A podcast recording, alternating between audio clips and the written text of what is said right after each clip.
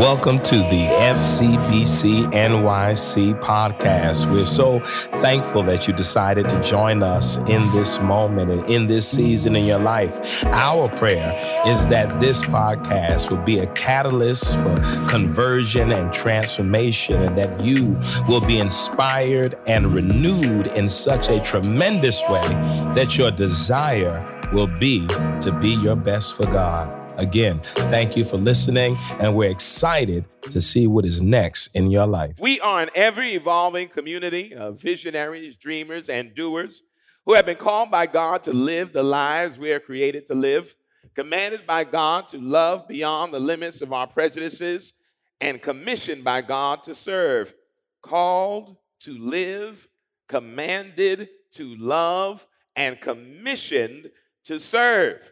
And if you cannot remember all of that, we have an easy way of remembering it.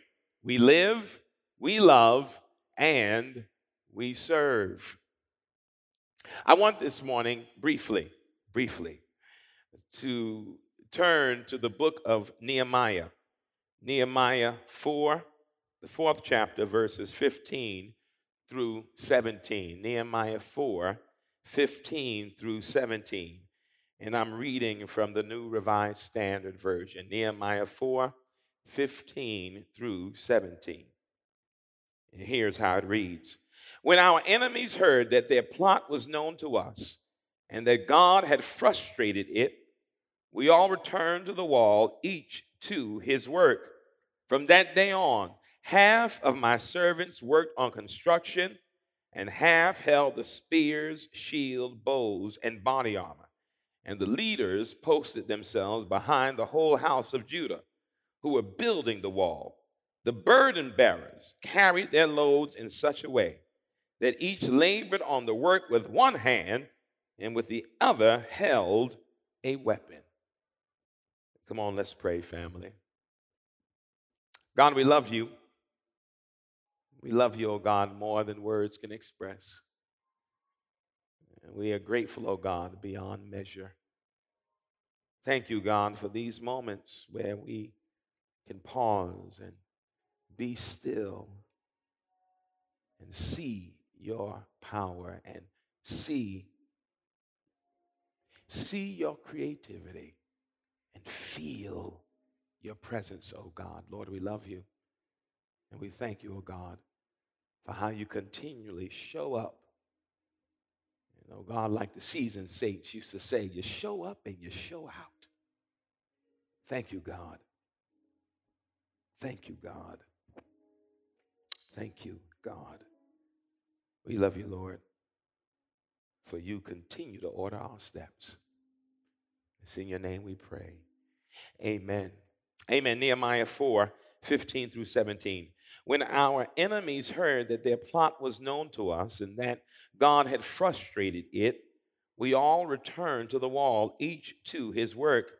From that day on, half of my servants worked on construction, and half held the spears, shield, bows, and body armor. And the leaders posted themselves behind the whole wall of Judah, who were building the wall. The burden bearers carried their loads in such a way that each labored on the work with one hand, and with the other held a weapon. Amen. Amen. I want this morning to speak from this subject. I was built to have full hands. I was built to have full hands. I have labored and lived and long and loved long enough to have learned some things over my lifetime. I've learned many things about who I am as a human being. But not only have I learned who I am as a human being and come to understand a little about other people in my life because of the nuances, but most of all, because of the challenges, I have learned a lot about my enemies. The longer you live and the more you understand how persons who seemingly have been shaped to undermine your future. The longer you live witnessing these people, you learn more about your enemies. There's something in particular, though, that I've learned over my lifetime that is worthy and worth mentioning. Your enemies have a hard time dealing with you once you become focused. When you become focused on some dream, some aspiration, some goal, your enemies get a little nervous. I got to say that today because there's some of us who are enemies do not mind where we're in a space where we seem uncertain and unsure, where we seem a little confused and even allow self doubt to creep into our conscience. Your enemies love it when you seem to be scattered and inconsistent and unsure and not clear about your movements and your direction. But as soon as you get some clarity, as soon as you get a little focus, as soon as you are clear about the direction and the particular season of your life, you will undo and unravel your enemies. I speak now to particular people this morning, those of us who have been able to identify moments in our lives where there were people who seemed to systematically and consistently thwart our attempts at being the best versions of ourselves. I speak now to those of us this morning who are watching, who are listening, who can testify where when you try to pull yourself together and pull yourself up and get a little focus in your life, all of a sudden you found you had enemies you did not know existed because they were laying in wait until the moment you got a little clarity about your life. Here in this passage, Israel's enemies are numerous. But in this scene where Nehemiah is beginning to rebuild the walls after the destruction of Jerusalem and its temple, there were many who were not concerned about Israel's power, about the people of Judah's power, because uh, the city had been decimated and the temple had been destroyed. And, and I won't belabor you with the story, but the prophet Nehemiah got a directive from God go and rebuild the walls of the city. And the thing was that Nehemiah was given the charge to rebuild the walls of the city while the city lay in ruins. In fact, in the passage, it said that the city was abounding in rubbish and trash. The remnants of what it used to be were now simply laying in ruins. And out of the ruins, Nehemiah was given a vision to build out of the brokenness to restore out of the woundedness.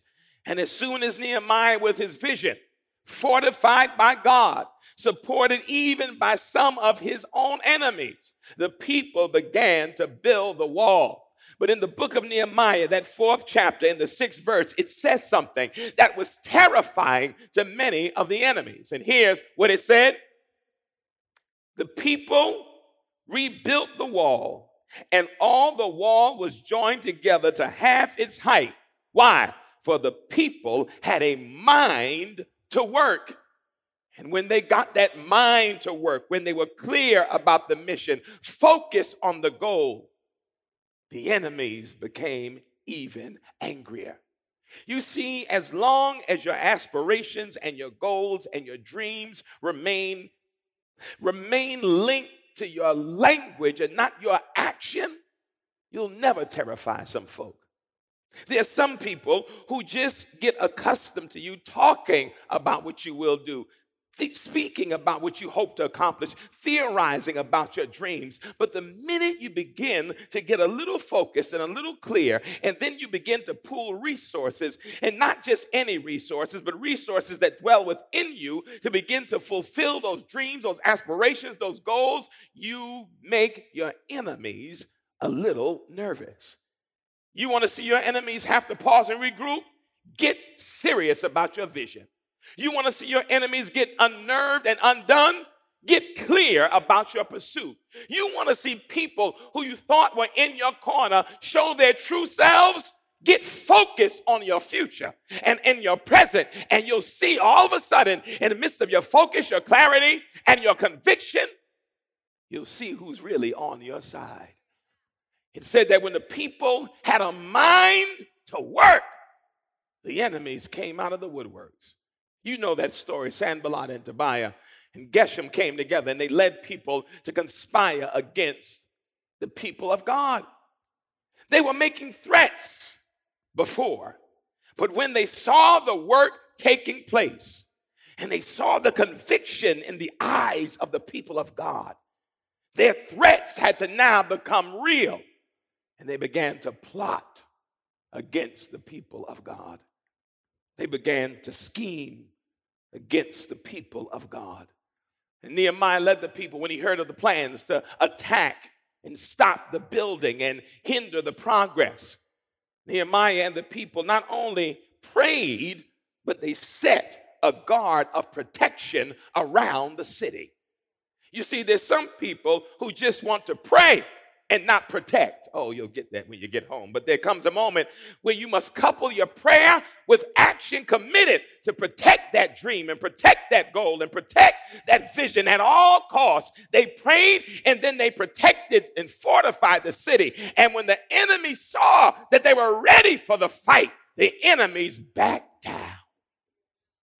I've, I've had some great victories in my life, and amazingly, some of the greatest victories I had in my life came when I didn't have to lift a hand, not because the battle was not mine and belonged to God, but also when the people saw that I was ready for the fight. Your readiness, your preparedness has a way of causing fear in people who thought they could stop you. But when they see you're prepared for no matter what will come your way, you'll give them a reason to pause and regroup. I love it when my confidence coupled with my preparation causes consternation in my enemies. Oh God, when my confidence coupled with my preparation causes consternation in the people who thought they could undo and undermine my greatest aspirations, but they did not factor what happens when my confidence is at its zenith and my preparation has been maximized. And then God anoints all of it and prepares me for the fight ahead. Oh, beloved, I know, I know there's some people who will say just pray about it, but sometimes you gotta prepare for it. Prayer and preparation. Watch and pray. Protect and move forward. Sometimes that is what is required of you in certain seasons of your life. And it says that when the enemy and the enemies, led by Sanballat, Tobiah, and Geshem, saw that the people of God were ready for the fight, the scripture says that they backed down, pulled back, had to replan and regroup. Nehemiah, being the leader he was, understood that just because your enemy backs down for a season does not mean they have disappeared permanently. You need to hear that today. You see, what I've discovered is that your preparation process cannot be fleeting. You must always be prepared because your enemy will always be looking for an opportune time to attack. I know it sounds like I'm speaking abstractly about enemy and enemies, but but you can fill in the blanks in your own life of who those enemies and that enemy looks like for you. Those people, not just any people, but those people who have been laying in wait to undermine, thwart, and undercut who you are. Sometimes they're designed to undercut, undermine, and thwart is connected to their inability to fulfill the things that they thought they could do. When they see you doing it, they begin to grow jealous and envious because they wish they had the courage and stamina and tenacity and sagacity and audacity to move forward in their vision as you have been. Here it is. I've learned this in my life that sometimes the arousal of my enemies comes from the conviction of my call. And the conviction of my call, is then coupled with the preparation in my mind. And the conviction and the preparation cause me to engage action that pushes me in the direction of the vision for my life. And when you take your conviction, your preparation, and then your action, you will disrupt those who were stagnant and thought they could get you to stay stuck with them. Oh. Nehemiah says, Yeah, they're gone for now but they'll be back. And so let's prepare. And I love this, and I told you I was going to be short today. Here's what Nehemiah does. He begins to position the people. While they're building the wall, he begins to position the people. Those who he set to be in the lowest parts of the spaces between the wall, he realized that there would be gaps in the wall, and until the wall would be built, he needed people to stand in the gaps in case the enemies tried to attack. Oh God, I hope you can get that. He needed people to stand in the gaps until the gaps could be fortified by the building of the wall. That's one. And then he had people who were stationed to do this work according to their families in the lowest parts to stand in the gap. One. And then he took those who would be prepared for warfare and set them in position with sword and spears and bows. I want you to see this. He had ones who would stand in the gap, those then who would be ready to fight, and then three would be the workers to build the wall. You need to watch this. He had people who would stand in the gap, those who are ready to fight, and then those who would work on the wall. I need you to get it again. Those who would stand in the gap, those who are ready to fight, and those who would build the wall. They all worked in tandem, not one trying to outdo the other, because they knew that in cooperation there would be victory. But then there's another group and I love how the scripture refers to them. He said there's a select group known as the burden bearers. And this group had a unique assignment, and I really leave you with this today. This group had a dual assignment. They had the responsibility of multitasking. He said, with one hand, they worked on the wall. But with the other hand, they were ready to fight. I need you to see the scene. With one hand, they were working on the wall, and with the other hand, they held a weapon. Work and a weapon. Their hands were full. I hope you can get this today. Because sometimes there will be moments in our lives when we will be called to have our hands full. We're in such a moment. This past week, we saw the verdict rendered in the case of former officer Derek Chauvin. And many, many around the world, and in particular this country, celebrated. There was a victory. And I know there were some who felt like it wasn't enough and there were so many cases and and we had a conversation on Tuesday night and I reminded people that one of the ways that trauma works is trauma prevents us from celebrating even the minor victories so we think that we're so conditioned to be angry and so conditioned to grieve and so conditioned to mourn that we forget that we ought to celebrate progress every step of the way and not be belittle it and not minimize it. There were people who were at mad the day of the verdict because they thought maybe too little, too late. Yes, George Floyd is gone, and we were clear it was not justice because George Floyd was no longer here, but accountability my friend Dr. Maurice Wallace put it best. He said that verdict gave us a glimpse at what it looks like to redeem accountability. Because that verdict let us know that there's still spaces and pockets in this world and in this country where accountability can be redeemed. We're in this moment right now where we cannot afford to not be ready to work and fight. That's the nature of our struggle and our journey. In some ways, it is, it is how I'm convinced we were built. That we can't ever stop building. For in our communities all across this country, there are people who are waiting for your power and your passion, your conviction and your courage to do the work of transformation, to do the work of, of, of empowering and uplifting. But at the same time, we ought to be also able to fight the next act of injustice, to fight for legislation and policy, to fight against the despotic and sometimes demonic policies that seek to render the votes of so many of our brothers and sisters as worthless. So while we sit there and we build our communities, we empower our young people, we fortify the gaps that exist in our communities at the same time, always ready to engage in the struggle. Because some of us have that special assignment to keep our hands full.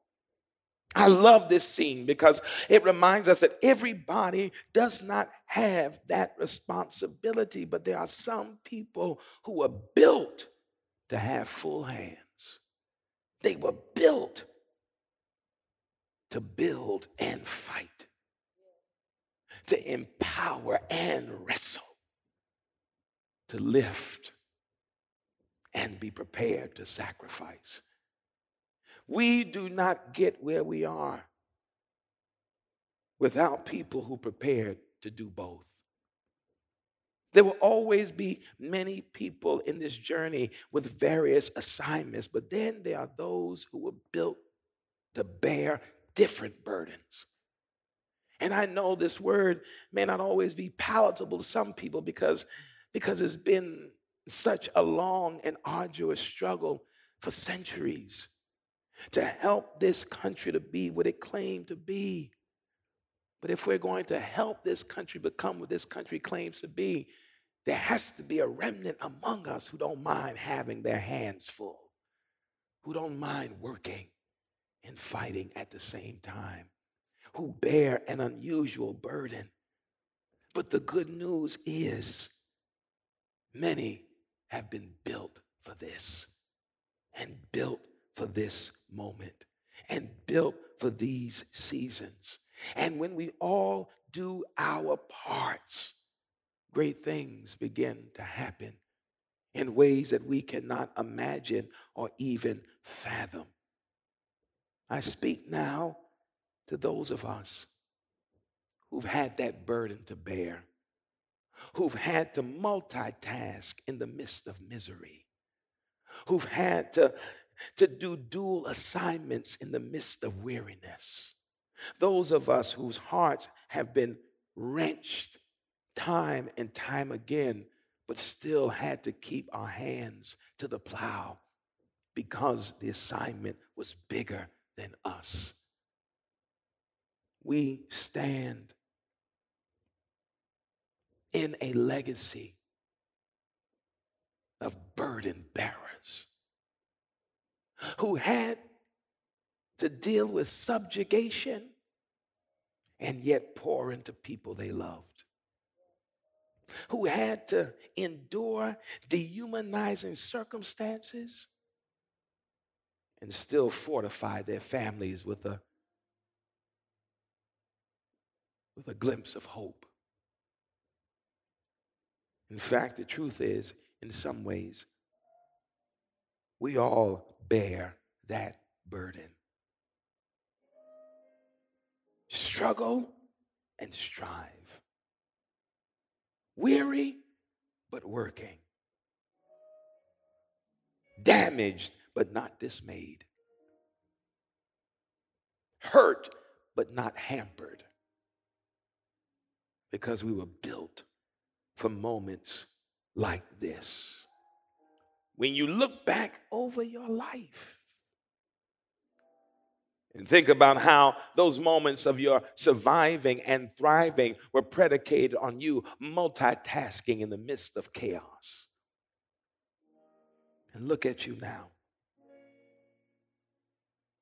You've learned how to fill in the gaps in your life. You've learned now how to fortify the low places in your spirit. You've learned how to be ready. Enemies will keep on coming. Moments of misery connected to unrest socially and politically won't fade away. But you, you have been uniquely built for this moment,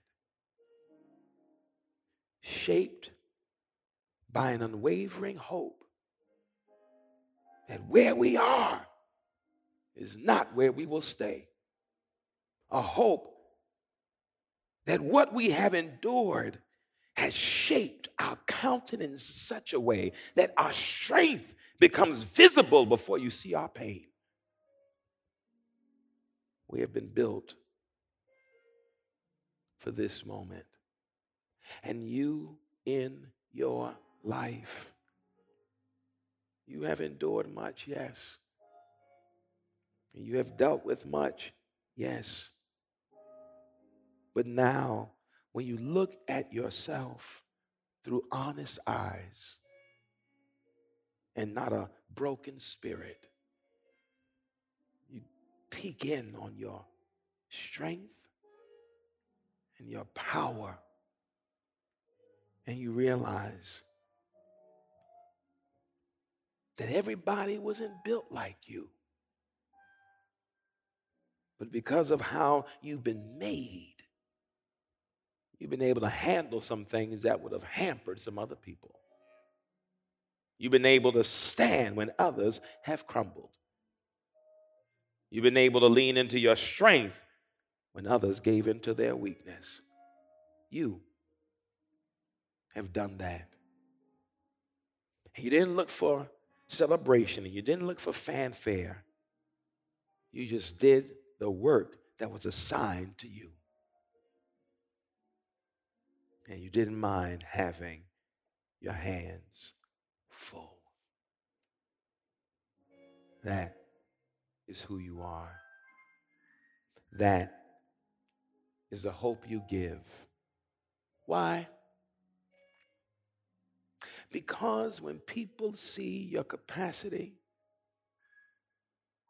to move forward and also see what assaults and assails you, they will be confounded by how you can seemingly glide and rise in the midst of circumstances that should have crippled you and broken you. And look at you. A little weary, but strong. A little tired, but strong. Strong. Because you were built for this moment and built for this season. You. You. Who sometimes thinks that there's nothing special about you, or you think there's nothing significant about you. Just maybe, just maybe, you were born for such a time as this. You're the right person at the right time with the right gifts in the right season to be a living manifestation the transcendent power of God. And in your living, you become the embodiment of what hope looks like when it comes alive. Why? Because you made a commitment along your journey to heal on purpose and evolve. You are hope. You are hope. Come on, beloved, lean in a little bit. God, we thank you on this day.